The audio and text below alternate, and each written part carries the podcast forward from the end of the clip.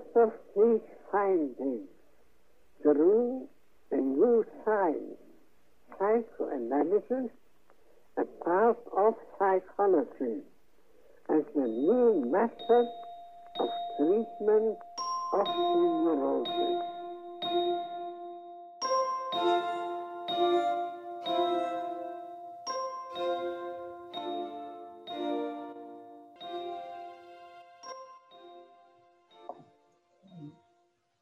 Tekrardan hoş geldiniz hepiniz. Ee, bu hafta e, psikanalize giriş derslerinin 7. konferansını çalışmaya devam edeceğiz hep birlikte. Geçtiğimiz hafta 154.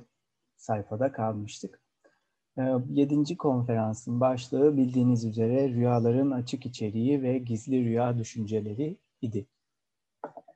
Ee, Freud bu e, konferansta geçtiğimiz hafta yani daha doğru bir ifadeyle geçtiğimiz seminerde başlamış olduğu ıı, rüya teorisini geliştirmeye burada kaldığı yerden devam ediyor ve aynı varsayımları ele alarak başlıyordu bu haftaya.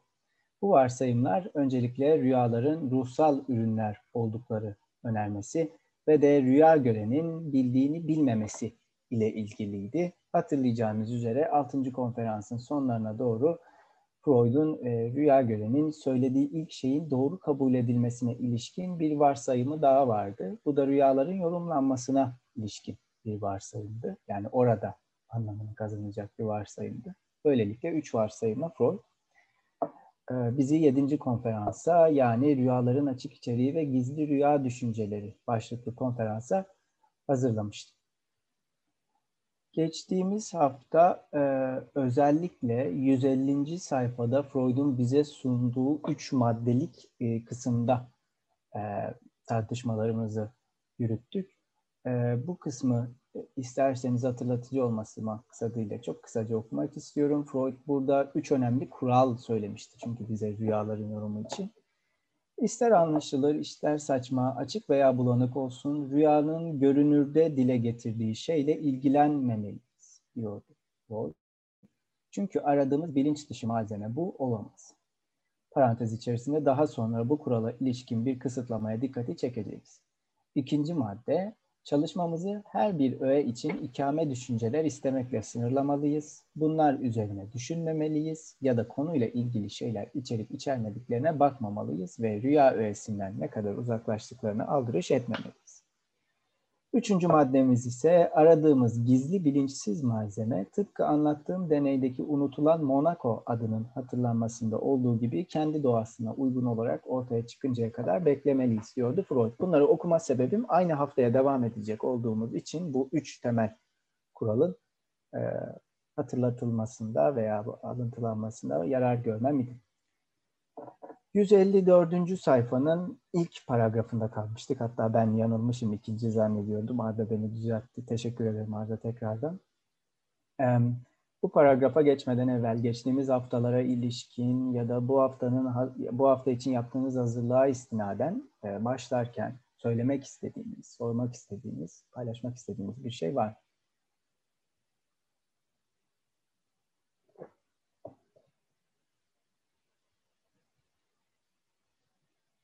Peki o halde. O zaman ben müsaadenizle okuyorum. Zannediyorum ki ilerledikçe bilhassa İlker abinin ve Arda'nın gruptan yazdıklarını da konuşuruz diye düşünüyorum yeri geldikçe. Hatta İlker abinin gruba uzunca bir mesaj attığını görünce düşündüm dedim ki hani malzemeyi burada tüketiyor muyuz acaba diye. Hani şaka bir yana iyi oldu gerçekten. Biraz ısınma vazifesi de görmüş olabilir. Teşekkürler İlker abi bu arada yarım kaldı ama burada devam ederiz diye açıkçası. Ben öyle düşündüm.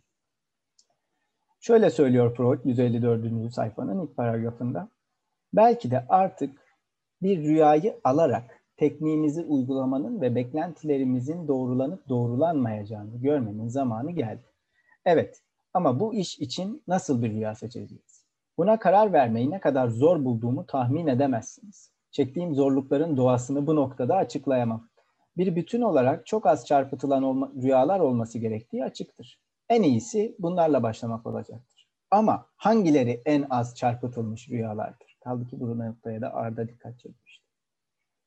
Daha önce iki örnek verdiğim anlaşılır ve açık olanlar mı? Bu bizi konudan uzaklaştırır. İnceleme bu tür rüyaların olağan dışı ölçüde yüksek bir çarpıtmaya uğradığını gösterir. Öte yandan belli gerekleri bir yana bırakıp rastgele bir rüya seçmen sizi belki de hayal kırıklığına uğratacaktır. Ayrı rüya öğelerine tepki olarak ortaya çıkan öylesine çok düşünceyi not etmemiz gerekirdi ki ipin ucunu kaçırabilirdik. Bir rüyayı yazıp buna tepki olarak ortaya çıkan bütün düşünceleri not edecek olursak bunların çoğu kez rüya metninden çok daha uzun olduğunu görürüz. Dolayısıyla analiz için en iyisi her biri en azından belli bir noktayı açıklayacak veya doğrulayacak olan bir dizi kısa rüya seçmek gibi gözüküyor. Bu nedenle deneyim bize çok az çarpıtılan rüyaları nerede bulabileceğimizi söylemediği sürece bu yolu izleyeceğiz diyor Freud. Dipnot düşünmüş. 8. derse bakın diyor. 8. dersin başlığı bildiğiniz üzere çocukların rüyaları. Bu paragrafla tartışmamızı açmış olalım. Eklemek istediğiniz bir şey var mı?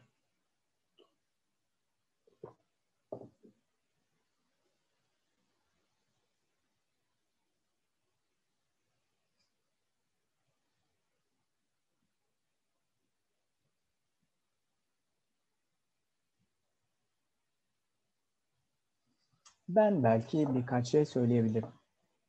Öncelikle hani Arda'nın da dikkat çektiği üzere e, en ama hangileri en az çarpıtılmış rüyalardır ifadesinin e, kendi içerisinde görüldüğü kadar açık olmadığını 8. konferansa geçtiğimizde biraz daha net bir şekilde çalışmış olacağız. Çünkü e, hatırlarsanız 6. konferansta üzerine en çok tartıştığımız mesele başlatıcı meselesiydi. Yani rüyayı başlatan şey daha sonrasında da e, rüya üzerine tartışılmaya, konuşulmaya devam ederken çağrışımı çağrışımın motoru olan şey diye. Şimdi burada aslında bu en az çarpıtılmış olmak meselesi ile rüyanın başlatıcısının ben birbirinden e, çok da uzak noktalarda tartışılması gerektiğini düşünmüyorum. Çünkü bir sonraki e, seminerde yani 8. derste Freud rüyayı başlatan şeyin bir arzu olduğunu çok açık bir şekilde söyleyecek ve bununla beraberce söylediği bazı yorumlar bizim için önemli olacak.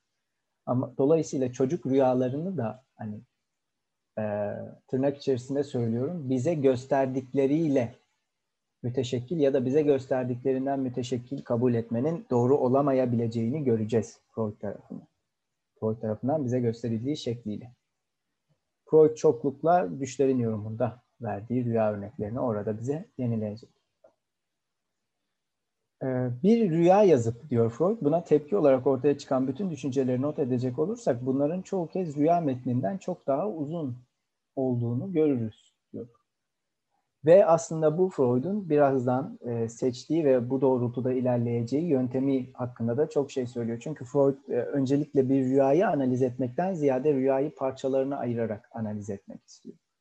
Bunun da sebebi esasında e, bir, bir rüya hakkında konuşmanın yani rüya hakkında olumlu koşullarda mümkünken konuşmanın diyelim belki daha doğru olur. Çok fazla şey verdiği en azından belirli bir noktaya kadar yani çeşitli sebeplerle vermeyi kesene kadar bolca şey verdiği çok açık. Ama bunun e, yorumu için bununla ilk böylesi bir yorumla ilk kez karşılaşan insanlara bunun tanıtılabilmesi için Freud öğe, öğeler üzerinden ilerlemeyi ve farklı öğelerde farklı türden çarpıtmalar bulmayı uygun görüyor ki hani bunun ne kadar doğru bir strateji olduğunu aslında bu haftanın sonunda uzunca bir rüyayı yorumlamaya kalktığında ne olduğunu gördüğümüzde anlamış olacağız. Kaldı ki hani burada belki de Freud'un e, tekniğinin en önemli yanı e, bir noktada belki konuyu basitleştirmek adına atlanmış oluyor. Çünkü rüyanın anlatılması denen şey e, bir kereliğine olacak ve akabinde sadece üzerine konuşulabilecek bir şey değil. Freud'un defalarca kez hastalarına rüyalarını anlattırdığını biliyoruz. Ve her defasında bu anlatımlarda değişen kısımlarla ilgilendiğini de pekala biliyoruz. Dolayısıyla burada bize Freud bir özet sunmaya çalışırken aslında bunun bile hani indirgenmiş olmasının yanında doğru olan şeyin bir çeşit prototipi veya hani bir çeşit e, küçültülmüş, basitleştirilmiş, basitleştirilmiş versiyonu olmama, olmadığını doğasında hala ciddi bir farklılık barındırdığını e, farkında olmamız bence iyi olabilir diyerek en azından bu paragrafa dair kendi düşüncelerimi paylaşmış oluyorum.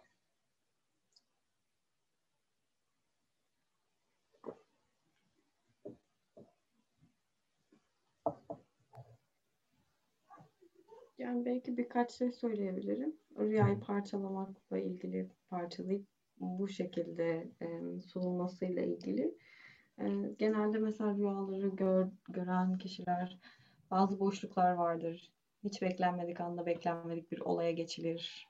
Beklenmeyen şeylerle karşılaşılır. Hani Lacan'ın dediği gibi işte bir dil gibi yapılanmış olmasıyla ilişkili belki de. E, ve genelde e, mesela klinikte karşılaştığımız zaman kişiler e, bunu bir bütün olarak ortaya sunduğunda genelde bütün olarak başka bir olayla ilişkilendiriyor. Benim karşılaştığım belki tecrübelerimden böyle söyleyebilirim. Parçalara böldüğünüzde bambaşka. Yani işte ne bileyim ya da en, en çok ilgisini çeken yeri sorduğunda ya da ona en farklı gelen yerini sorduğunda bambaşka çarşımlara götürebiliyor kişiyi. Ama bir türlü daha böyle bir mantiki bir şeyle dışarıda yaşanan bir olayla direkt ilişkilendiriyor. Belki de bu açıdan e, gelen çağrışımlar e, ya da onu parçalara böldüğünüzde aslında az çarpıtılan kısma doğru inebilmek belki kolaylaşıyor. Bunları getirdi bana. Teşekkürler Simay. Eklemek isteyen var mı? Simay'ın söylediklerine. Ya belki Simay'ın söylediklerine değil ama ben bu işi şu şekilde yaptığım için belki ben de bir deneyimimi aktarabilirim. Ee, İskender Hoca ile iki sene psikanalitik rüya çalışmaları bir grup grup çalışması ve bu iki sene sürdü. Bir kısmında şöyle bir şey yaptık. Hani biz bu işi nasıl yapıyoruz? Nasıl yapılıyor diye hani bunun bir transkripsiyonunu yapalım ve oradan bakalım ne oluyor, elimizde ne var diye. Bu işi ben yaptım. Bir hafta haftadan haftaya yapıyoruz çalışmayı. Bir hafta çalışmayı yapıyoruz ve ben yedi gün boyunca onu yazıyorum. Öyle bir işten bahsediyoruz. Hani ya bu gerçekten çok fiziksel olarak hissettiğim bir şey oldu e, okurken. Yani bir rüya e, ben hani Freud'un burada yaşadığı zorluğu şu açıdan da değerlendirilebileceğini düşünüyorum. Rüyanın doğrudan bütünü bütünlüklü yorumunu söylediğinde bunu bir sembolizm olarak adlan olarak görülebilme e, şeyi var, tehlikesi var. Çünkü orada bir sürü diyalog var. Onları geçip yorumun kendisini verdiğinizde diyaloglar gözükmüyor. Böyle bir e, şey olabilir. Hani çok e, yakinen bildiğim bir şey olduğu için de e, aktarmak istedim. Çok teşekkürler Batuhan sana. E, bu rüya çalışmaları tam olarak e, nasıl ilerliyordu? Hani biraz daha bilgi verme şansım var merak ettim. E, şöyle aslında ilk önce psikanalize giriş seminerleri oraya katılıyor olmak için psikanalize giriş seminerleri alıyorlardı insanlar zaten. Onun en son oturumu rüya hakkında oluyordu ve orada katılmak isteyenlerden bir rüya grubu oluşturuluyor. İşte hem yani tabii rüyanın rüyanın yorumlanması için görüşmeler de oluyor. Bir ön görüşme ve gruba uygun olup olmamak şu açıdan yani gruba verdiğiniz malzeme e, bireysel bir çalışma için mi uygun yoksa grup için uygun mu gibi bir değerlendirmeden bahsediyorum. E sonrasında kişinin çağrışımlarını dinliyor İskender Hoca e, ve sonrasında yorumlama çalışması başlıyor. Teşekkürler paylaştığın için. Daha önce ufak ufak bahsettiğini duymuştum ama hiç bu kadar detaylı dinlememiştim. Müsaadenizle devam edeyim. Freud rüya örneklerine geçiyor. Ee, iki paragraf okuyacağım. Önce örneklere geçiş paragrafını sonra da A örneğini bilginiz olsun. Yine de işimizi kolaylaştıracak başka bir şey, yolumuzun üzerinde olan bir şey önerebilirim, diyor Freud.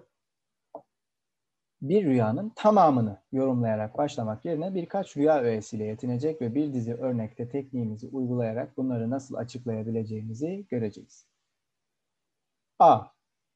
Bir hanım çocukken sık sık rüyasında Tanrı'nın kağıttan şapkasını yan taktığını gördüğünü söyledi. Hanımın yardımı olmaksızın bu rüyadan ne çıkarabilirsiniz? Tamamen anlamsız gözükür. Ama hanımdan çocukken yemeklerde başına taktığı bu türden bir şapkası olduğunu, çünkü kardeşlerinin tabağına daha çok yemek konup konmadığını görmek için kaçamak bakışlar fırlatmaktan kendini alamadığını anlattığı an rüya anlamsız olmaktan çıkar.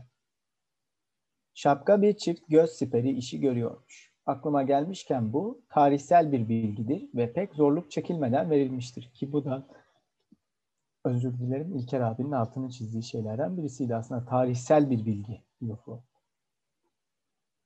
Hanımın aklına gelen bir başka düşüncenin yardımıyla bu öğenin ve rüyanın tamamının yorumu kolayca yapılabilmiştir. Tanrı'nın her şeyi bildiğini ve gördüğünü duyduğum için dedi. Rüyanın tek anlamı benden saklasalar bile her şeyi bildiğim ve her şeyi gördüğüm olabilir. Belki bu örnek çok basit oldu, diyor Freud. Ee, var mı bu örnek hakkında söylemek istediğiniz herhangi bir şey? Şunu fark ettim. Yani özellikle bu dersin sonunda Freud çok uzun bir rüya örneği verdiğinde hali hazırda birisi tarafından yani hali hazırda Freud tarafından yorumlanmış bir rüya hakkında nasıl konuşulabilir? Bunu düşündüm hani bu dersten evvel. Hani çünkü bunu da şuna istinaden düşündüm. Ee, örneğin Türkçe'de Olgu Öyküleri 2 başlıklı kitabın içerisinde Sıçan Adam vakasının öyküsünü okuma fırsatınız var. Ama o yayınlanan hali yani Freud tarafından günü gününe tutulan resmi kayıtlar Freud ben yanlış biliyorsam düzeltin lütfen. Freud öldükten sonra onun notları arasında bulunuyor ve ayrıca Standard Edition'da Sıçan Adam'ın olduğu ciltte bu e, esas kayıtları da var. Bunları okuduğunuzda şunu görüyorsunuz. Hani Freud'un sizin karşınıza getirdiği çok e, incelikli bir çözümleme Freud tarafından 2-3 cümlede size tarif edilebiliyor bazen. Ama vakanın e, günü gününe tutulmuş kayıtlarını ya da işte esas kayıtlarını gördüğünüzde o çözümlemeye varmak bazen Freud'un 3, 4, 5 ayını alabiliyor. Dolayısıyla burada da şimdi aynı durum söz konusu. Freud bu rüyayı bize böyle anlatıyor ama bu rüyayı kaç defa dinledi acaba? Yani mesela diyor ya bize işte tarihsel bir bilgi geldi. Mesela bu tarihsel bilgi rüya anlatılır anlatılmaz mı geldi? Yoksa bu tarihsel bilginin gelmesi için de bir çalışma gerekti mi acaba? Bu mesele bu kadar kolay olmayabilir. Ee, gibi bir düşünce gelmişti aklıma hazırlanırken. Bilemiyorum siz ne düşünürsünüz? Ekleme yapmak isteyen. Ben de açık rüya düşüncelerine karşı değişimlerin olması üzerine düşünüyorum aslında. Mesela rüyanın kendisi ortadadır. Ama açık rüyanın çağrışımlarına dair getirilerin, ikamelerin süre geçtikçe değişime uğraması veya farklı çağrışımlara ilerlemesi. Rüyanın görünür içeriğinin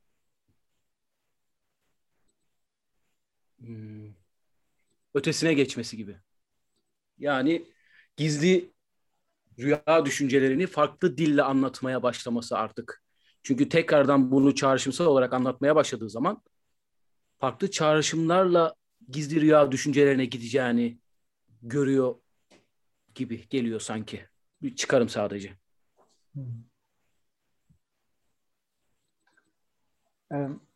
Senin söylediğini anlayıp anlamadığımı teyit etmek için soruyorum İlker abi. Mesela analiz süresince e, gizli rüyanın e, yorumunun gizli rüya düşüncesine doğru ilerlemesi ve onu keşfetme maksadını taşıması aslında arzuyu takip etmesi senin söylediğinle de bir arada düşünecek olursak şu manaya mı gelir? Yani bu takip aslında bu gizli olanın nasıl açık hale geldiğinin ifşası olacaktır. Dolayısıyla hani yeni malzemeler geldiğinde bir noktada artık hani bu ekonomi kendisini açığa çıkartacaktır. Yani ne, nerede nasıl yüklenmiş, niçin bu şekilde yüklenmiş. veya hangi gösteren kişinin e, anlatısında hangi şekillerde e, Freud diyor ya salınıyor, değişiyor. Hani sonuçta Freud bize ne diyor? Dürtüler ve kaderleri diyor ya. Kader çok önemli bir kelime tercihi yani. Aslında orada mevzu bahis olan bir noktada gösterenin de kaderine dair bir şey.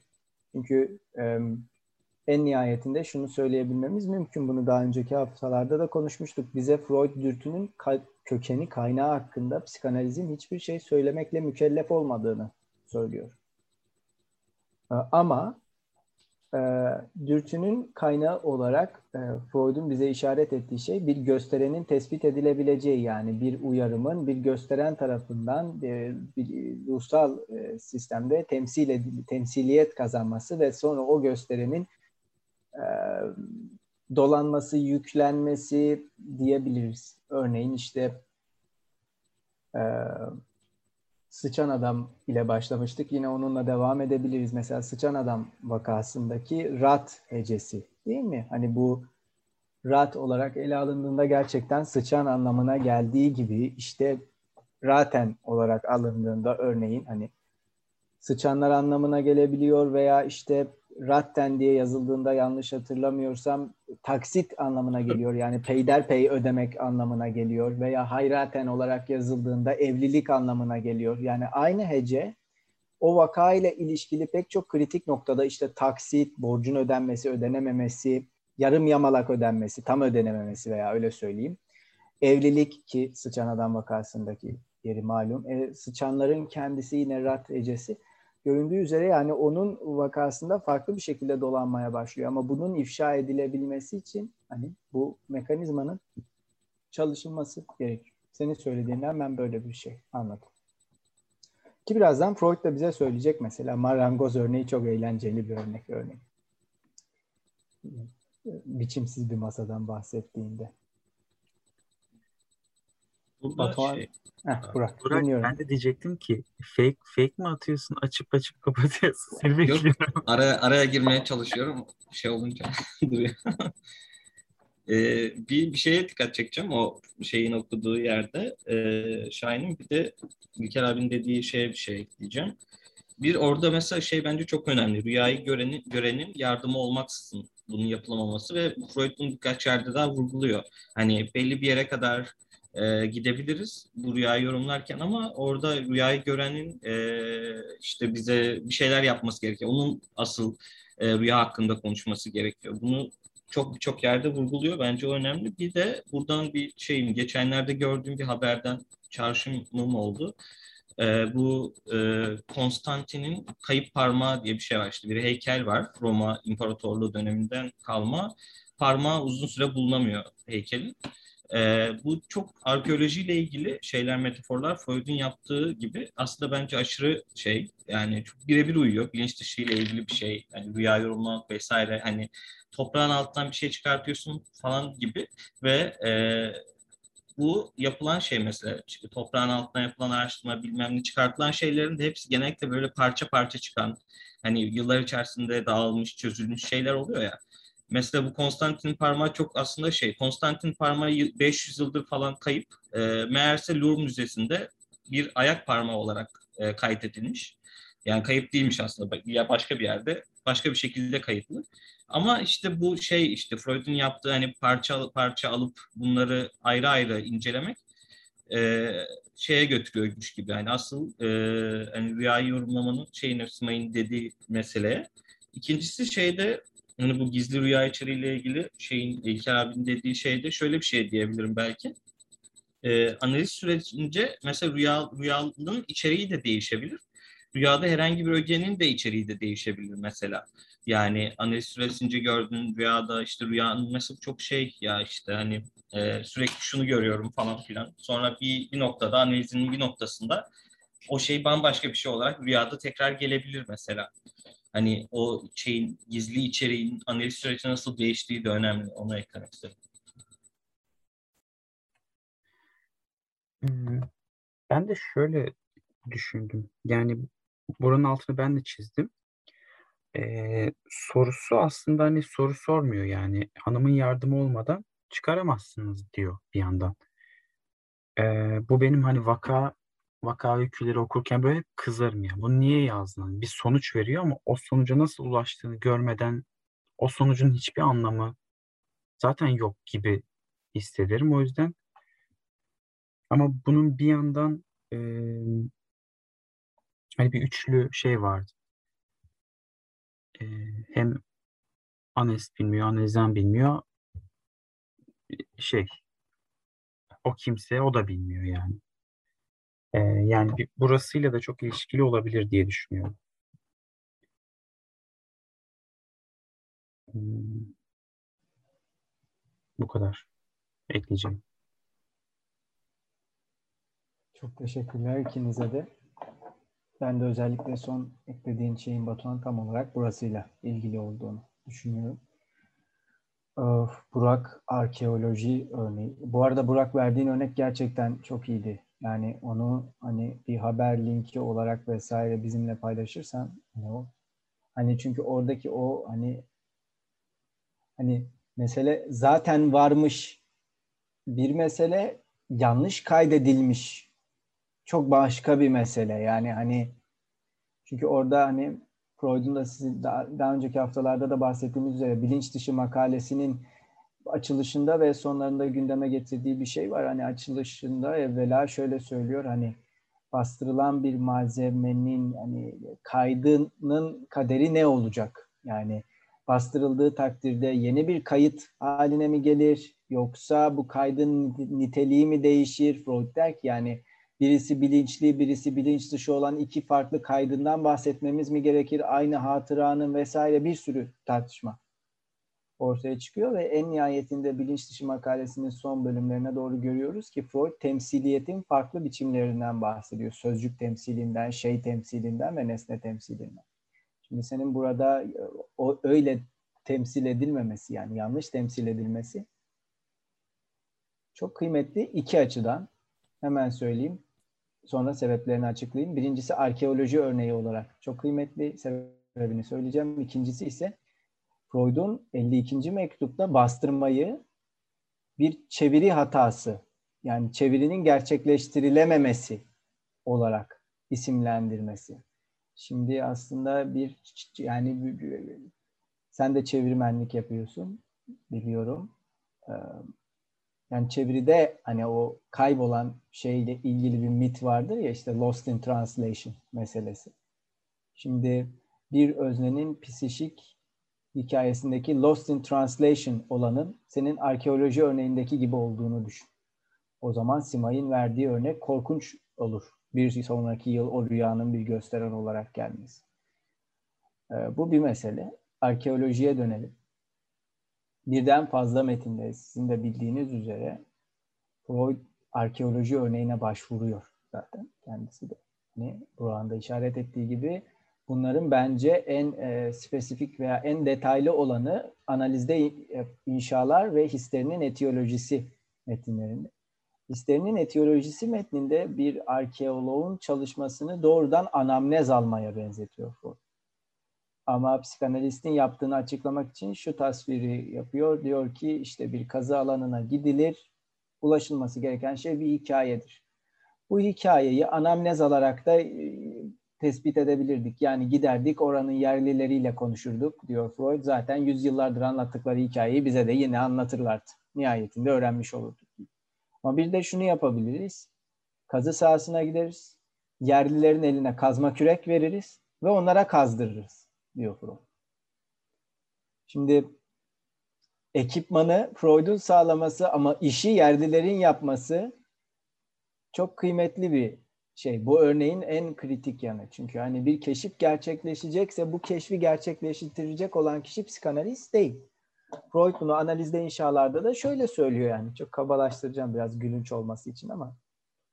Yani ben nasıl hatırlayayım kardeşim diyor. Ben mi yaşadım? onun hatırlaması lazım diyor. Yeniden inşa işi tamam onun işi olmalı. Yani hani analizin işi olmalı diyor. Analizde gerçekleştirilebilecek bir iş olabilir ama hani benim yeniden inşanın sorumluluğunu alabilmem için öncelikle onun hani hatırlama işini gerçekleştirmesi lazım. Ve şunu biliyoruz hani hatırlama işi dediği şey Freud'un aslında çok ağır bir iş. Hani derinlemesine çalışma diyor buna değil mi? 1914'te. Emperyalist düşünce hemen aklıma geldi abi. Yerlileri çalıştırma meselesi hemen aklıma geldi. Ama belki ona başka bir bağlamda güleriz ya da şakayı derinleştiririz. O da benim de söylerken aklıma geldi de dağıtmak istemedim. Çok doğru. Şimdi e, beyaz adam gidiyor değil mi? Ellerine kürek verip kazdırıyor. Sonra onların keşiflerini kendisi için kullanıyor falan. Neyse. Memleketine götürüyor. Keşfi. Analizan diyor bir de para ödüyor üstüne. Doğru. Kayıtlı olduğumuz için şaka yapamıyorum. Yani bir şeyler yapmak istiyorum şu an ama e, yapmamalıyım. Ee, sen yap bipleriz. Yok ya biplenecek gibi değildi. Ee, neyse. Heh. 1914'te değil mi? Bu işi gerçekleştirme meselesine Durcharbeiten diyor. Yani hani derinlemesine çalışma. Şimdi dolayısıyla hani hatırlama hani işte belki oturayım psikanalistin karşısına şöyle ellerimi de bağdaş kurayım. Heh ulan hatırladım. Değil çok yoğun bir iş diyor Freud çok açıkça. Hatta diyor ki yani sakın küçümsemeye kalkmayın hastalığınızı, semptomunuzu. Yapmanız gereken iş bu işin sorumluluğunu almaktır daha çok. Yani semptomu çarpışılmaya değecek, mücadele edilmeye değecek bir düşman bellemektir aslında. Bu çok önemli bir şey. O yüzden bu iş onun sadece yapması belli bir mesele bir de bunun ağır bir iş olması başka bir mesele diyebilirim en azından. Ee, başka eklemek istediğiniz bir şey yoksa yavaşça B örneğine geçelim arzu ederseniz.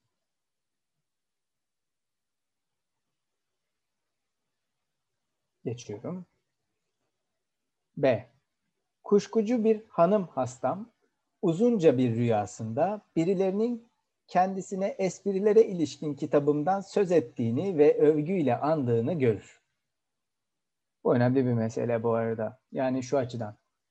Freud bu durumu özel olarak şeyde analize başlamak üzerine başlıklı. 1912 mi? 14 mi? İşte bu teknik üzerine makalelerinden biri kabul edilen olan. Analize başlamak üzerine de bunu özellikle tartışıyor şimdi.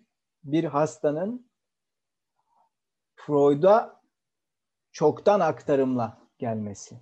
Yani bu da aslında onun örneklerinden bir tanesi. Yani Freud der yani aktarım analiz başlamasında analizin başlamasından çok önce başlamıştır der Freud aktarım için. Yani hani analizde ne kapıdan girildiğinde başlamak zorunda olan bir şey değildir. Bunu açıklarken de işte Freud'la tanışıklık kurmanın çeşitli biçimleri olarak bu kitaplar önümüze çıkıyor. Bazen vahşi analizde de çıkıyor. Kuşkusu, kuşkucu bir hanım hastam uzunca bir rüyasında birilerinin kendisine esprilere ilişkin kitabımdan söz ettiğini ve övgüyle andığını görür. Daha sonra bir kanal hakkında bir şeyler söylenir. Belki de kanaldan söz eden başka bir kitaptır ya da bir kanal hakkındaki başka bir şey bilmiyor, çok bulanık diye yazmış bu. Yani bir kanal meselesi var çok kabaca ama çok bulanık yok. Kanal öğesinin bulanık olması nedeniyle yoruma açık olmadığını düşünme eğilimi göstereceğinize kuşku yok. Freud'un bu tavrı hep ortaya çıkıyor. Kesin siz şimdi şöyle düşünürsünüz. Ee, bu çok önemli çünkü hani bu şeyde bu say yayınlarından çıkan 5 konferansın içerisinde bulunduğu mor bir kitap var ya o kitapta e, 1904 tarihli olması lazım. Freud'un kendi yönteminden bahsettiği bir e, makalesi var. Freudçu psikik yöntem, Freudçu analitik yöntem miydi makalenin adı hatırlayamıyorum. O makalede de muhataplarına şöyle sesleniyor. Diyor ki yani ya çok zor gibi gözüküyor ama inanın zor değil yani. Bir başlasanız hiç zor değil diyor psikanaliz için. Yani şimdi diyor ki aynı şey aynı buradaki üslubu takınıyor ve şey diyor. Ya ben bilmiyorum, o bilmiyor, kimse bilmiyor. Niye bunun hakkında konuşuyoruz? Çok saçma, çok zor gibi. Vallahi değil diyor yani. İnanın değil gibi diyor. Hani bir tanısanız çok iyi gibi anlatıyor psikanalizi. O çok önemli de bir metin. Çünkü orada hangi hastaların psikanalize uygun olabileceğinden falan bahsediyor Freud. Ayrıca bir önemi var anoreksiyadan falan bahsediyordu yanlış hatırlamıyorsam çok açıkça. Ama zorluk belirsizlikten kaynaklanmayan, kaynaklanmıyor, zorlu burası pardon PDF'de çok e, kötü gözüküyor. Ee, zor olduğunu düşünmekte haklısınız ama zorluk belirsizlikten kaynaklanmıyor. Zorluğun da belirsizliğin de kaynağı başka bir şey diyor Freud. Kanalla ilişkili olarak aklına hiçbir şey gelmedi. Ben de buna elbette ışık tutamazdım diyor Freud ve ben italik fark ettiyseniz. Bir süre sonra aslında ertesi gün demiş. Madem ertesi gün neden o zaman bir süre sonra yazıldın? Mesela Batuhan dedi ya ben buna çok takılırım. Madem öyle bu, bunu bunu niye yazdın şimdi diye. Ben de buna çok takılırım. Bir hemen parantez içerisinde düzelteceksen neden öyle yazdın? Anlamsız olamaz bu değil mi? Madem ertesi gün. Neyse. Gerçi bu bir konuşma metni ya. Tam olarak da nasıl e, kitap e, eserleştirilmiş emin değilim. Belki onunla ilgilidir. Bir şey bölebilir miyim? Tabii Ertesi- lütfen. Özüne çok takıldım ben. Çünkü ertesi gün sözcüğü aslında bir zaman belirtiyor benim için. Hı hı. Ee, gruba yazdığım şeyde bana destek olacak olan o kelimeydi. O ertesi gün Hı hı. kelimesi yani. Çünkü aradan süre geçmesi demek bu çağrışımın tekrardan kurulması demek. Ee, bu açık rüya ikamelerinin tekrardan kurulmaya fırsat verilmesi demek gibi Hı düşündüm. hı. Bu açıdan baktım bu iki şeye. Ertesi güne. Teşekkürler abi. Belki bu vaka bittiğinde daha çok şey söylemek istersin. Belki gruptaki tartışmayı yeniden açarız. Ama ertesi gün doğru. Sen altını çizmiştin. Bir süre sonra aslında ertesi gün bununla ilişkisi olabilecek bir şey düşündüğünü söyledi. Bu da bir nükteydi. Duyduğu bir nükte. Dover ile Kale arasındaki bir vapurda ünlü bir yazarla bir İngiliz sohbet eder. İngiliz bir ara yüce olandan aptalca olana bir adımlık mesafe var diye bir alıntı yapar. Doğru der yazar. Le pas de Calais. Yani Fransa'yı yüce, İngiltere'yi aptalca bulduğunu kasteder. Şimdi buradaki bu kelime oyunu hakkındaki bu özellikle bu le pas geçitle ilgili belki Burak bize bir şeyler söyleyebilir. Burada hani bahsedilenden de fazlası olabilir. Hani hem geçit hem negasyon anlamıyla ilgili olarak belki bir yorum yapabilir. Fransa'yı yüce, İngiltere'yi aptalca bulduğunu kasteder diyor. Ama Pas bir kanaldır. Manş denizi. Bunun rüyayla bir ilgisi olduğunu düşünüp düşünmediğimi soracaksınız. Elbette düşünüyorum. Bu rüyadaki şaşırtıcı öğenin çözümüdür. Bu nüktenin rüyadan önce de kanal öğesinin arkasındaki bilinçsiz düşünce olarak zaten var olduğundan kuşkunuz olabilir mi? Sonradan bir buluş olarak rüyaya sokulduğunu düşünebilir misiniz? diyor. Çağrışım hastanın sahte hayranlığının arkasına gizlenen kuşkuculuğu ele vermiştir. Bunu ortaya vurmaya karşı direncinin hem çağrışım yapmasındaki gecikmenin hem de söz konusu rüya öğesinin belirsizliğinin ortak nedeni olduğu açıktır. Rüya öğesiyle bilinçsiz arka cephesi arasındaki ilişkiyi ele alalım. Bu san alın. Bu sanki arka cephenin bir parçasıdır. Ona bir göndermedir. Ama yalıtılarak anlaşılmaz kılınmıştır. Diyor Freud.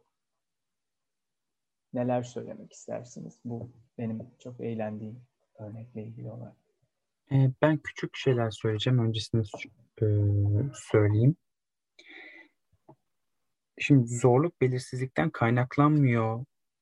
Hani önemsiz gibi gözüküyor ama belki ileride açık rüyalarda bir şeyin açık olmasının da kendi içinde zor, asıl zorluk olabileceğinden bahsediyor ileride.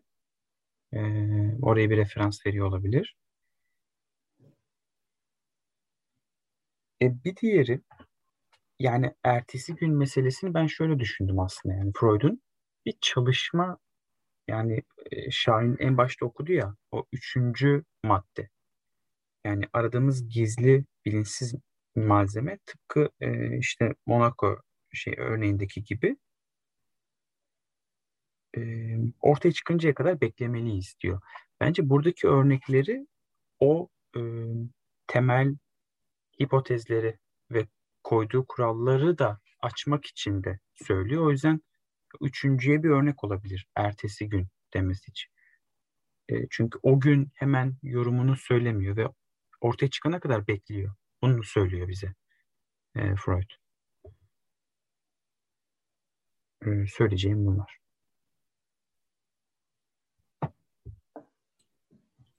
Alıntı yaptığı şey söz Napolyon'un bir sözüymüş de. Muhtemelen onunla ilişkili bir şey olabilir. Yani şey o e, kelime oyununda. Ama şeye bakacağım.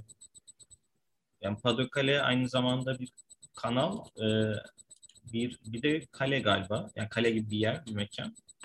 Ama Le Pas de Kale deyince işte kale yok, ya orası yok gibi ya da olumsuz bir anlam, isn't gibi bir anlam katıyor galiba.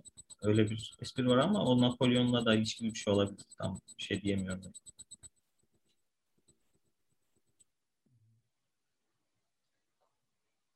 Teşekkürler Burak, Batuhan. Var mı başka söz almak isteyen bu konuda?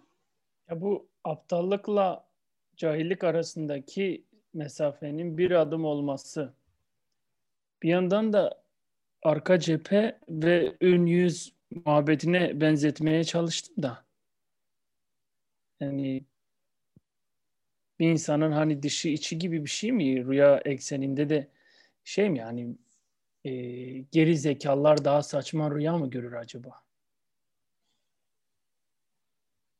Yani çok e, derin adamların muhtemelen anlamlı derin rüyası olur.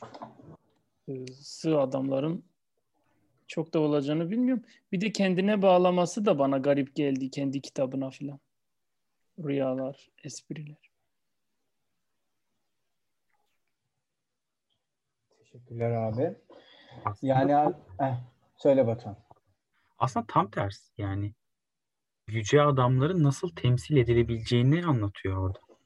Yani espriler kitabını anlatıyor, övüyor, met ediyor ama Hı hı. aslında gizlenen kuşkuculuğu ele verdiğini söylüyor. Sahte hayranlık diyor. Yani burada onu e, söylüyor bence.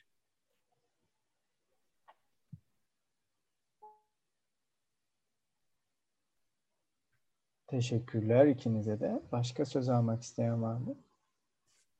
Ben bir, e, birkaç anekdot vermek istiyorum da burayla ilgili. Burada direnci kullandığını görüyorum. Diğer rüyalarda en azından bu bölümün sonuna kadar görmedim. Ya da gördüysem de gözümden kaçmıştır. Bu kadar etkin kullandığı rüya B rüyası gibi geldi bana. Buradan hareketle ertesi gün meselesini de bu direnç yüzünden kullandığını düşündüm. Çünkü direnç olduğu için rüyanın çözümlenmesi ertesi güne kaldı. Çağrışımların artabilmesi ve ikame e, yapının tekrardan ortaya çıkabilmesi sanki böyle bir çağrışımla ortaya çıktı gibi düşündüm. Bunu da şuradan düşünüyorum. 142. sayfadaki e, rüyanın rüya daha doğrusu rüyadaki direnmenin de aslında bize çözümlemeye dair bir yol sunacağını söylüyor Freud. Onun öncesinde bir önceki sayfada yani 141'de zaten o otoriter güvence dediği şeyi veremezsen karşısındakine. Ardından sonuçta yine bir diren dirençle karşılaştığında da sana malzeme çıkacaktır demek istiyor gibi. Bu rüyada da zaten bir dirençle karşılaşıyor. Bir süre giriyor işin içine. Bu direnç rüyanın çözümlenmesini sekteye uğratıyor değil mi bilmiyorum. Ertesi gün tekrar döndüğünde yeniden ikame düşünceyle sunuyor. Daha doğrusu bunu yeniden inşa etmeye mi çalışıyor diyeyim ya da nasıl diyebilirim bilmiyorum. Geldiği bu ikameyle rüyanın çözülmesine dair nüveleri veriyor artık gibi. Düşündüm. Yani ne kadar anlatabildim bilmiyorum. Bir de direnmenin hafif ve güçlü olması meselesi de var. O da 143. sayfada. Burada direnme ne kadar güçlü tabii bunun derecesini anlayamadım yani. Evet. Bu kadar. Teşekkürler İlker abi. Var mı başka yorum yapmak isteyen bu konuda? Em, Ya bana e, benzetmeyi açıkçası çağrıştırdı son kısım. İşte rüya ögesiyle bilinçsiz arka cephesi arasındaki ilişkiye ele alan. Hani e, arka cephenin parçası, onunla bir gönderme e, ama yalıtılarak anlaşılmaz kılınıyor. Hani bir benzetme kuracak olursam sanki böyle bir maskeli balo. Maskenin altındakinin kim olduğu aslında biliniyor ama oraya maskeyle geldiği için amacı da çok tanınmamak zaten. Hani biraz öyle düşündüm. Hani bununla birlikte böyle hani benzetme yapacak olursam daha belki de anlaşılır kendi açımdan e, kılmak için. Bir de direnç kavramı bana hani bu e, analizde inşalar metnini hatırlattı. Hani orada tabii ki bu çağrışımın denk gelişi hakkında bir fikrim yok fakat e, evet ve hayırın direnci bunu düşündürttü bana. Yani çabuk, kolay ya da geç olanın direnci gibi bunları düşündürttü bu iki kavramı. Teşekkürler Yaren. Başka söz almak isteyen var mı? Ben şöyle düşündüm aslında direnç dediğimiz noktada. Bu iki rüyada da açık öğe ve gizli öğe arasında ilerleyen bir yerde söylüyor sanırım zaten ama bir ilişki kurulabilir bir noktada. Yani ilkinde mesela o şapka bir çift göz siperişi görüyor. Diğerinde işte kanal örneği. Birazcık daha bu gizli ve açık rüya içeriği arasında bir ilişki kurabilmek noktasında daha belki işte Freud'un ilk rüyada söylediği gibi işte e, basit bir örnek hani belki bu örnek çok basit oldu dediği şey. E, ben biraz direnci e, bu ilişkinin kurulabilmesindeki e, zorluğun artmasıyla ilişkilendiriyorum. Yani ama bu iki rüyada da e, bu ilişkiyi kurmak sanki mesela en son örneği o uzun olan bir tane daha rüya örneğine göre e, pek fazla öyle düşünmedim. Yani dirençle birlikte hani e, pek düşünmedim gibi. Yani direnç birazcık daha bana farklı bir şey. Bu ilişkinin kurulmasındaki e, zorlukla ilişkili gibi geliyor. E, yoksa evet her rüya yani bunu kendi rüyalarımızda da ya da klinikte de e, bir beş ay önceki rüyayı tekrar getirip tekrar anlatıp e, çok daha farklı bir yorumla anlatabiliyoruz. Yani bu bizim için de böyle hani klinikte de böyle e, o anlamda çok fazla burada direnç etrafında düşünmedim galiba. Bundan sebep.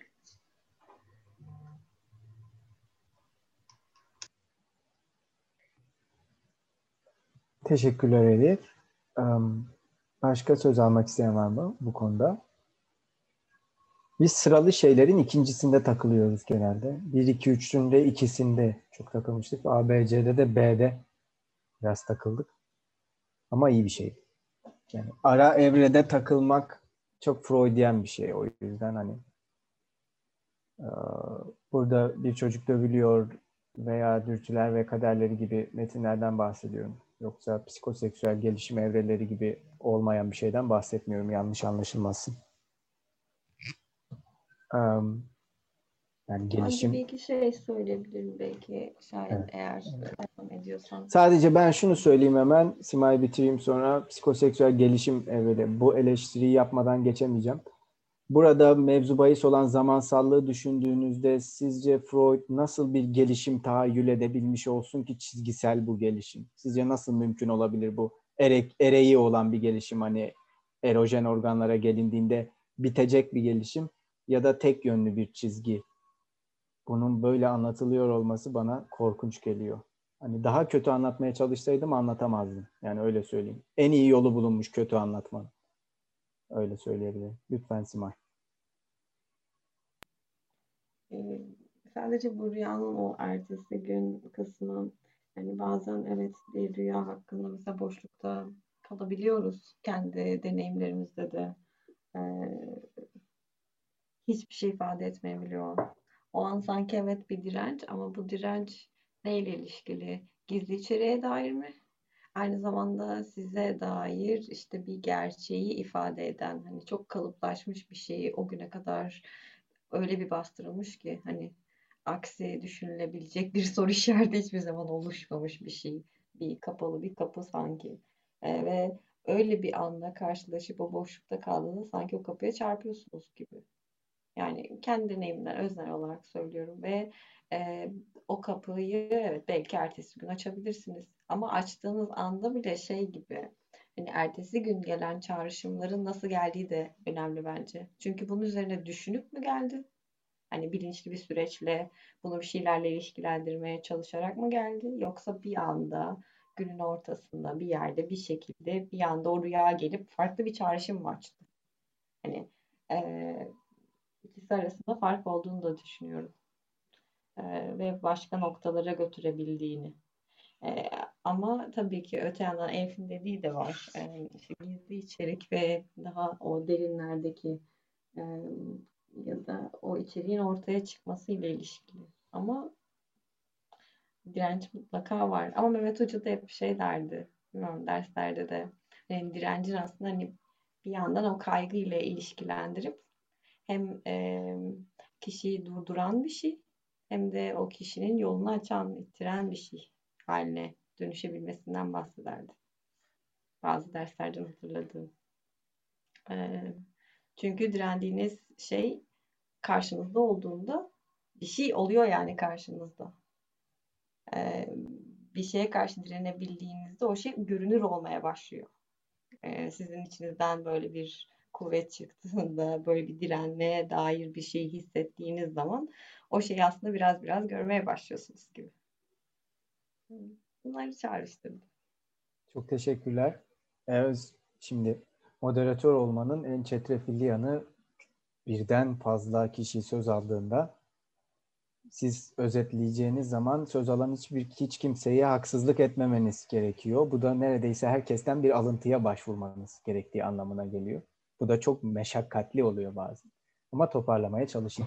Şimdi öncelikle Simay'ın söylediği bu son e, ifade ile yani aslında direncin bir yandan e, hiç vermiyor oluşu ama diğer bir yandan da vermiyor oluşunun kendisinin e, bir şey veriyor olması yani vermiyor oluşu hakkında konuşuyor olmasıyla ilgili olarak aslında e, bir sayfa önce Freud çocuklardan bahsederken avuçlarında sıkıca tuttuğu şeylerden bahsetmişti ve demişti ki Freud yani o eğer avucundaki şeyin orada olması gerekmese, o avucundaki şeyle ilgili bir mesele olmasa, o yasak olmasa, işte o, onu ulaşmaması gerekse vesaire onu o kadar sıkı tutmazdı. Yani muhakkak bir sebebi olmalı diyor ya.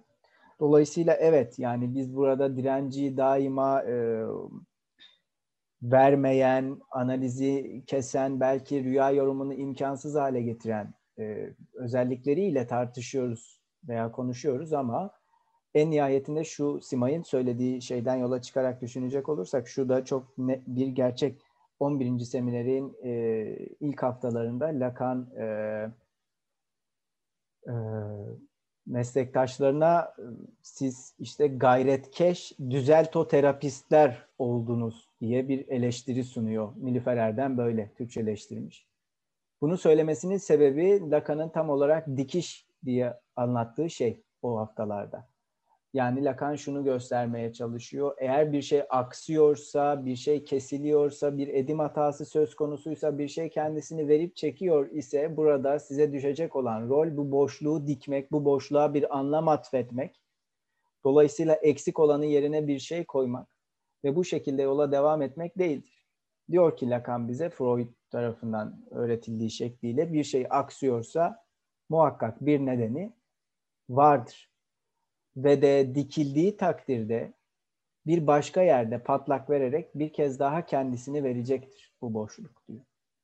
Dolayısıyla Simay'ın söylediği şey yani bu e, konuşmayı imkansız kılan şey üzerine bir sonraki seans konuşarak e, konuşma işini devam ettirmenin kendisi direncin ortadan kalktığı anlamına değil. Yani çok bu tabii ki speküle ediyorum ve belki banal hale getiriyorum. Kusura bakmayın ama aksine direncin hiç olmadığı kadar kuvvetli olduğu anlamına gelebilir. Çünkü çok konuşuyorsunuz. Çok konuşuyorsanız boş konuştuğunuz anlamına geliyordur bu. Yani hakkında bu kadar rahatlıkla konuşabildiğiniz bir şey söz konusuysa bu boş konuştuğunuz anlamına gelir. Hazırlıklı olduğunuz anlamına gelebilir örneğin.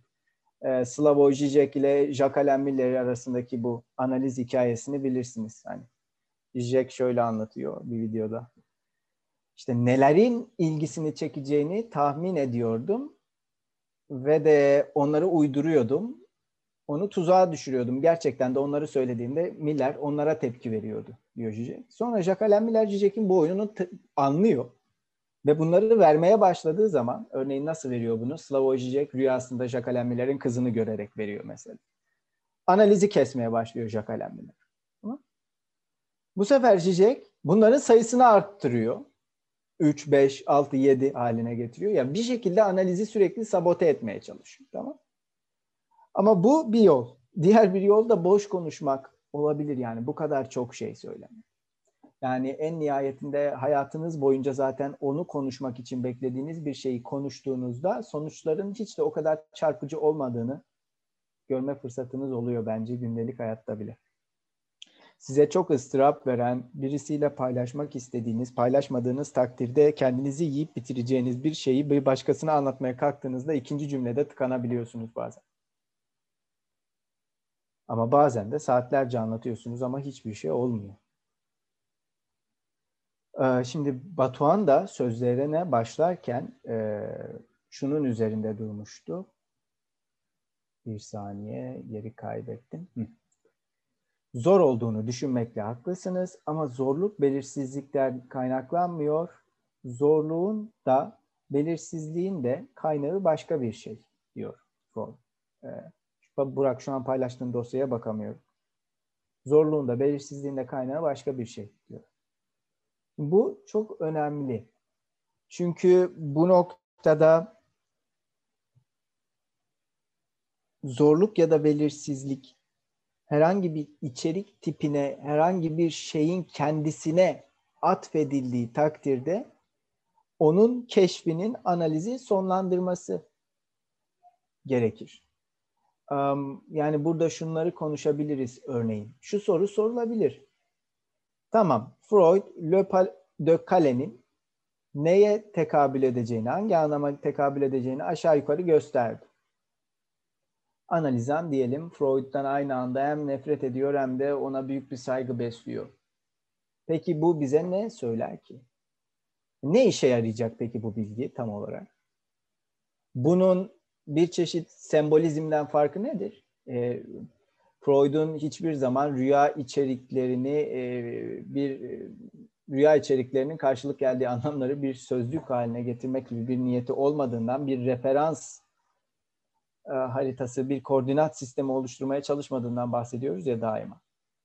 E, en nihayetinde burada gösterdiği şeyin de hiçbir anlamı yok ki. Le pas de Calais. Tamam anladık. Freud'dan aynı zamanda hem nefret ediyormuş, küçümsüyormuş Freud'u. Yani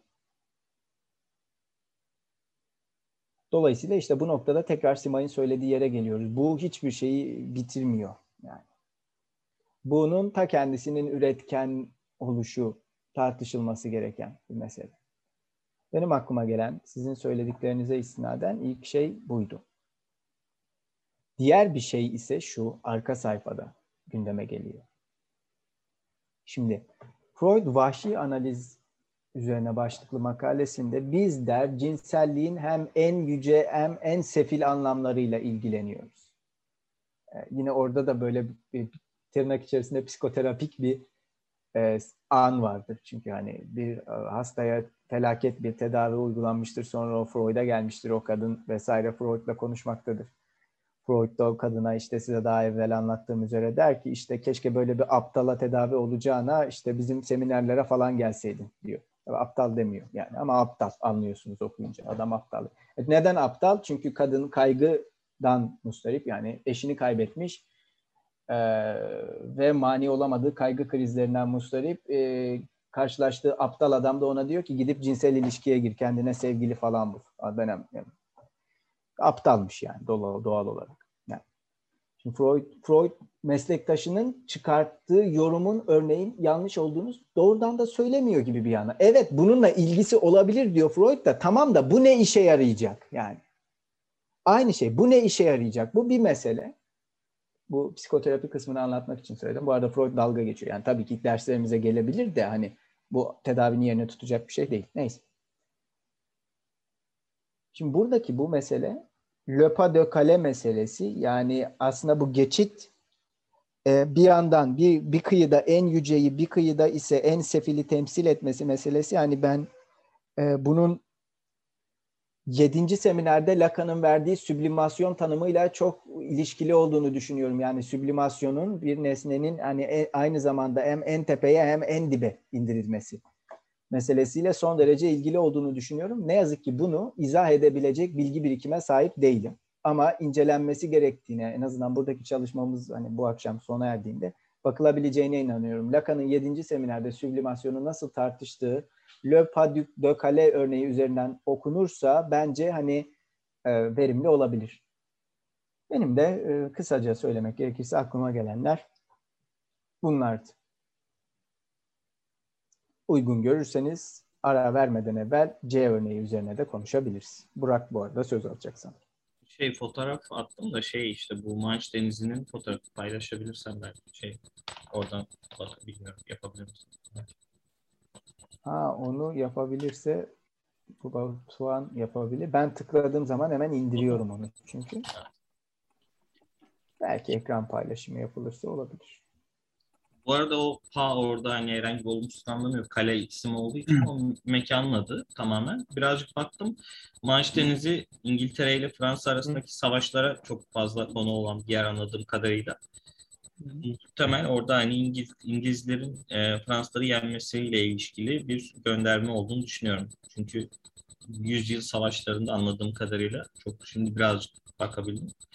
E, İngiltere orayı kontrol altına alabildiği bir yer haline gelmiş. Sonra öyle bir tünel yapılmış. İşte o attığım fotoğrafta o da tünelin şeyi var. Zaten kale falan da gözüküyor orada. Padokkale. O zaman bağlanıyoruz.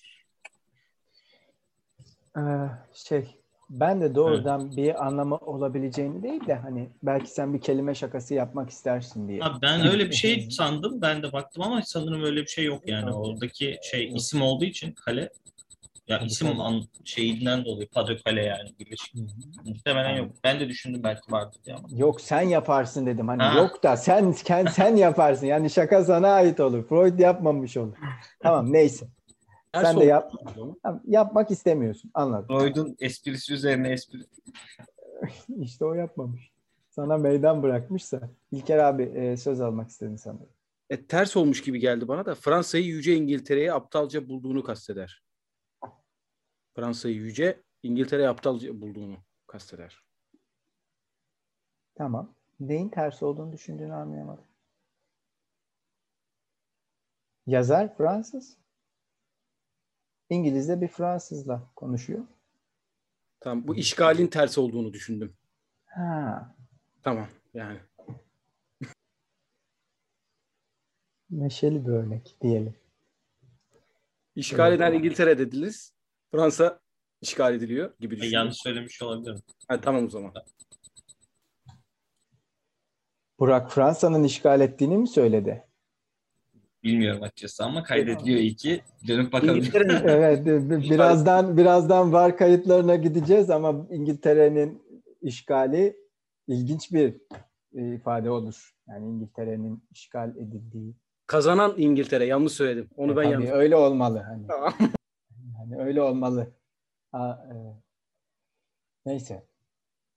Vara gideriz birazdan ama hani, neyse. C örneğine geçiyorum. Bu has e, devam ediyorum. Biz de yaşadıklarımıza rağmen bir arada kalmayalım.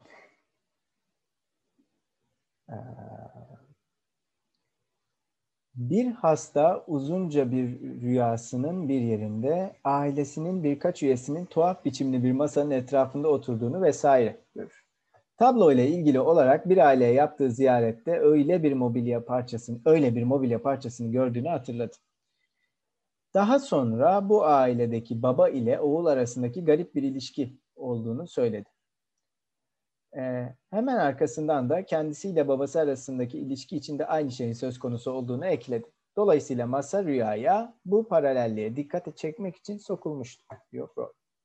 Söz konusu kişi rüya yorumunun gereklerini uzun süredir biliyordu. Başka birisi belki de bir masanın şekli gibi önemsiz bir ayrıntının inceleme konusu yapılmasına itiraz edecektir.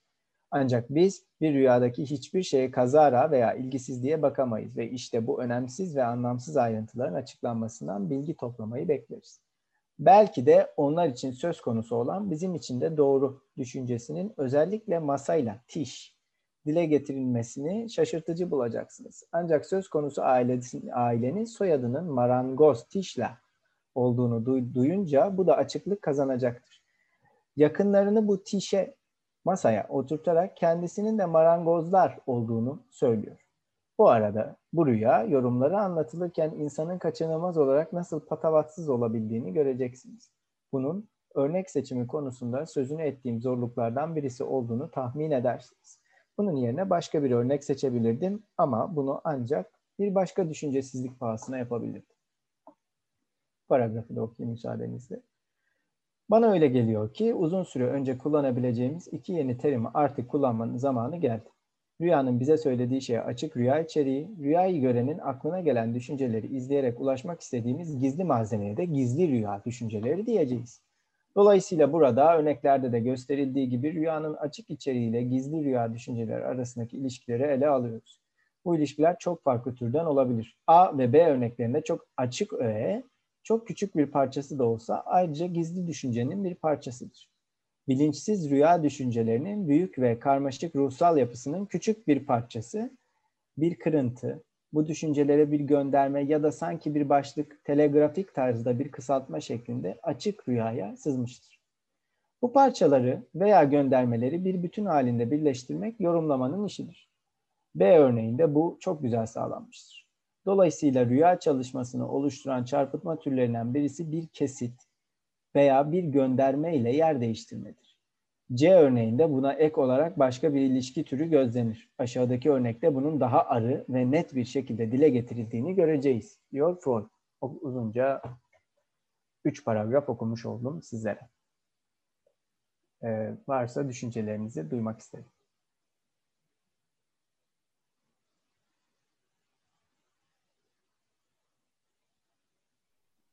Benim şey dikkatimi çekti. Ee, tuhaf biçimli masa. Yani masayla ilişkinin e, betimlenmesi, tuhaf biçimli masa, garip bir ilişki. Hani bakıldığında ikisi de eş anlamlı hani olarak kullanıyor. Tuhaf, garip. Hani an, anlam olarak da bakıldığında işte alışılmış olmayan hani aile içerisindeki daha e, anlattığı detaylar içerisinde o alışılmış olmayana biraz takıldım ben. Hani masanın da şekli tuhaf biçimli, ilişki de garip. Zaten kendisinin de e, buna benzer bir ilişki içerisinde olduğunu söylüyor. Hani oradaki şeye biraz ım, dikkatimi çekti diyebilirim.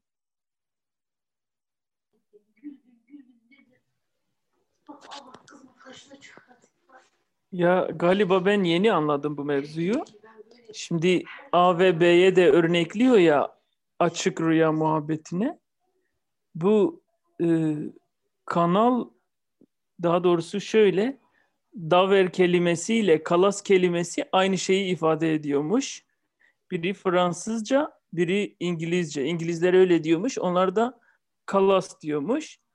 Orada şunu ifade ediyormuş. Yani yüksek İngiltere ile alçak Fransa arası kısacık bir adım kadardır diyor.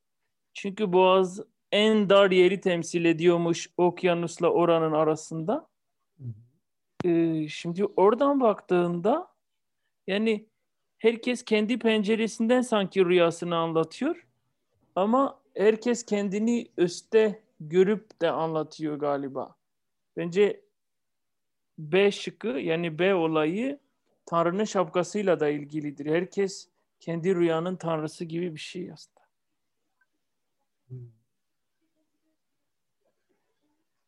Yani bu masada da muhtemelen gene bir marangoz muhabbeti yani masa yine bir herkes kendi rüyasının yapıcısı gibi bakıyorum ben.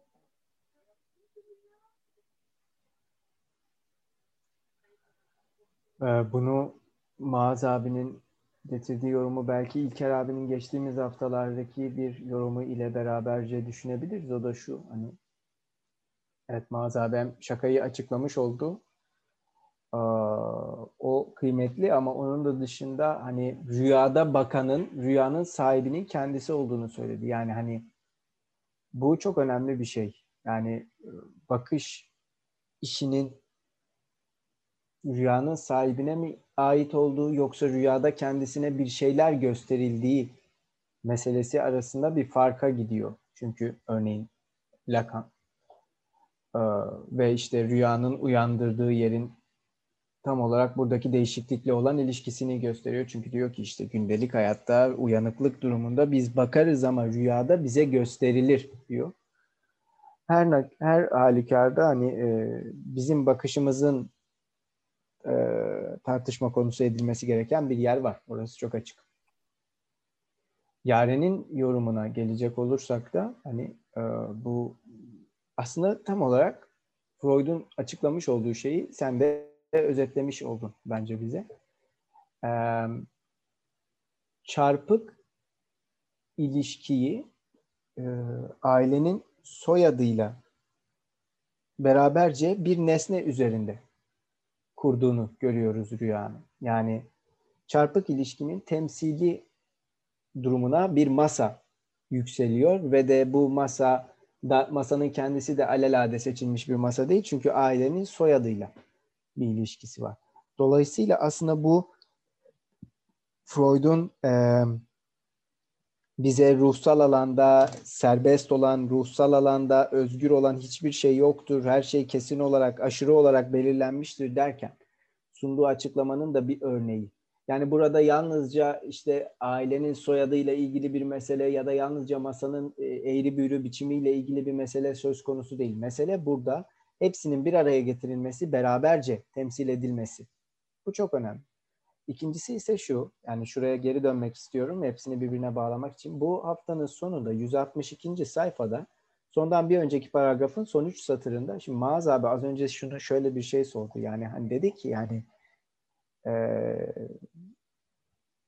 geri zekalı bir insanın rüya içeriğinin saçma olmasını gerekir dedi. İlginç bir soru bu gerçekten her şeyden evvel. Ama öncelikle şu var. Freud'un bize sunacağı birazdan uzunca rüyadaki saçmalık meselesini nasıl ele aldı? Çünkü Freud şunu sor soracak.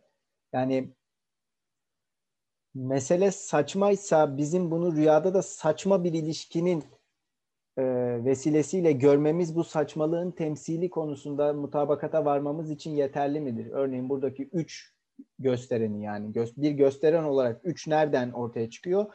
İşte çok saçma hani iki kişiler bu üçün gösteren olarak ortaya çıkması saçma. İşte düşüncesi de saçma. Demek ki bu şekilde temsil edildi mi mesele? Yoksa başka bir şey var mı diye soruyor Freud ve akabinde işte temsiliyetin farklı biçimlerini örneklendiriyor. Oraya geldiğimizde okuruz. Ee, burada da yine aynı şey geçerli. Yani aşırı belirlenmeden bahsederken temsiliyetin farklı biçimlerinden bahsediyordum. Yani burayı bununla duymak mümkün diye düşünüyorum. Ama zaten e, birazdan diğer örneklere geçtiğimizde D, E, F örneklerine Freud'un burada kurmak istediği tırnak içerisinde dil bilgisel ilişkinin de hani nasıl bir ilişki olduğunu görmüş olacağız. Ee, müsaadenizle bence bir 10 dakikalık ara verelim. 22.30'da yeniden buluşmak üzere. Sonrasında D örneği ile devam edebiliriz ya da C örneği üzerine söylemek istediğiniz başka bir şey varsa onları da konuşabiliriz. Uygun mudur herkes için? Peki o halde 22.30'da görüşmek üzere.